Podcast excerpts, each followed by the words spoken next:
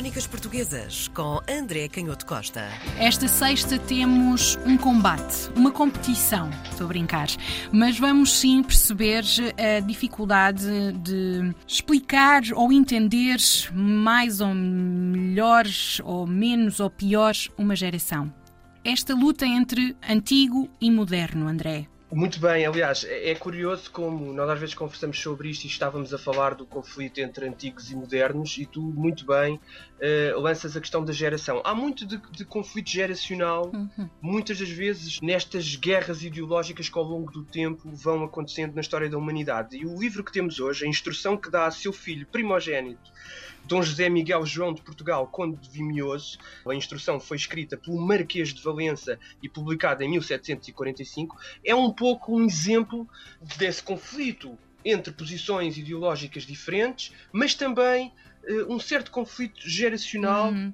que existe entre os mais velhos e os mais novos, e por vezes as ideias novas que surgem uh, são difíceis de compreender pelos mais velhos e os mais novos também têm alguma dificuldade Sim. em compreender as ideias dos mais velhos. O grande conflito que existia na, na corte de Dom João V hum. Era obviamente um conflito, antes de mais nada, de comportamento. E desde 1708, 1709, logo desde o início do reinado, havia a posição mais conservadora, defendida por este Marquês de Valença e que pregavam o retiro, o silêncio, o recato e detestavam como político anátema, político anátema.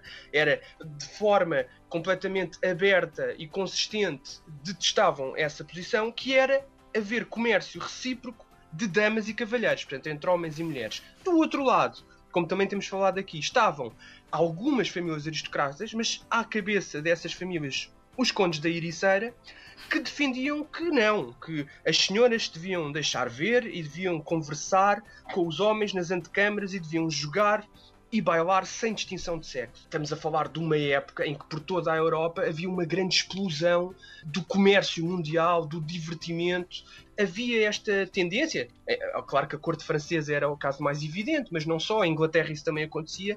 E, e portanto, o Marquês de Valença vai escrever esta instrução para, no fundo, avisar o filho de que o mundo é um lugar difícil, é um lugar perigoso e é preciso ter presente alguns princípios. Okay. Ele começa por falar do conflito entre as armas e as letras, que era também um conflito clássico entre a erudição, os livros e ao mesmo tempo a distinção, o heroísmo militar. E logo aqui começamos a perceber que esta instrução não pode ser facilmente reduzida a conservadores e progressistas, porque hum. ele vai dizer que as letras têm tanto ou mais importância do que as armas, e que não é melhor ser herói que sábio, porque o sábio também é herói e também pode ser herói. E ele estava diretamente a falar para o seu filho, que era um um candidato a, a, grande aristocrata como o pai, como Marquês de Valença, mas que, ao contrário de muitos outros aristocratas, não se iria distinguir pela guerra porque estava a abraçar uma carreira na alta magistratura da corte, portanto, sendo um juiz num dos tribunais mais importantes. O que vemos aqui um grande de Portugal, um das famílias mais importantes da aristocracia, a elogiar precisamente a carreira da magistratura e a nobreza de toga que teoricamente nós associamos a uma nobreza, enfim, de sumenos. Hum. Mas ele depois vai dizer que pode ser uh, herói através das letras. Porquê? Porque o mundo é de facto um lugar perigoso e é preciso ter princípios muito concretos, nomeadamente para fugir dos vícios, da lascívia. E aquilo inscreve-se numa tradição muito antiga que não é só do moralismo cristão, mas hum. também é do estoicismo grego.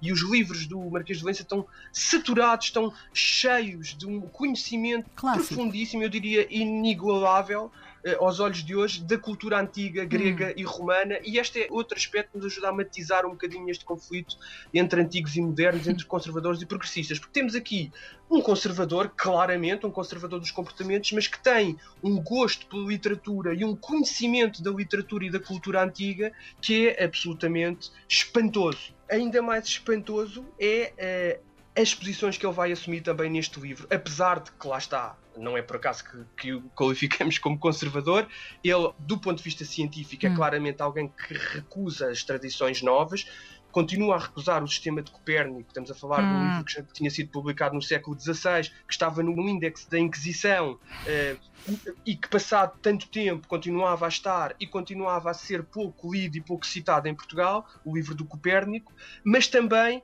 Descartes e, sobretudo, uma ignorância total, o que em 1745 já era escandaloso, de Newton e daquilo que ah. tinham sido as descobertas de Newton. É claro que ele continuava a dizer se querem aprender, e dizia isso ao filho, se querem aprender alguma coisa de relevante sobre o mundo para o exercício da política, leiam os antigos. E leiam os antigos em latim. Portanto, era um, um fundamentalista. Nem sequer nas suas traduções em português. Leiam Lívio e Salústio nos originais, porque perder a forma é também perder o conteúdo. Mas porquê é que eu digo que há aqui a fechar aspectos espantosos? É porque ele também vai ser um crítico aberto da guerra, o que em meados do século XVIII não podemos dizer que fosse uma coisa completamente comum, embora houvesse essa tradição muito longa de algum moralismo cristão e, sobretudo, um crítico da pena de morte, o que aqui sim é ainda mais espantoso, embora começasse a aparecer, não era propriamente a aristocracia mais Exato, é conservadora. Por, pelo estatuto dele, essas visões já são um bocadinho Exatamente. E nós percebemos esta ideia, enfim, que vem também de algum moralismo cristão, aparece aqui como muito útil para o seu filho, o futuro Marquês de Valença, porque hum, a corte é de facto um lugar perigoso e ele vai deixar dois grandes conselhos. A primeira é a limpeza de mãos, que é outro.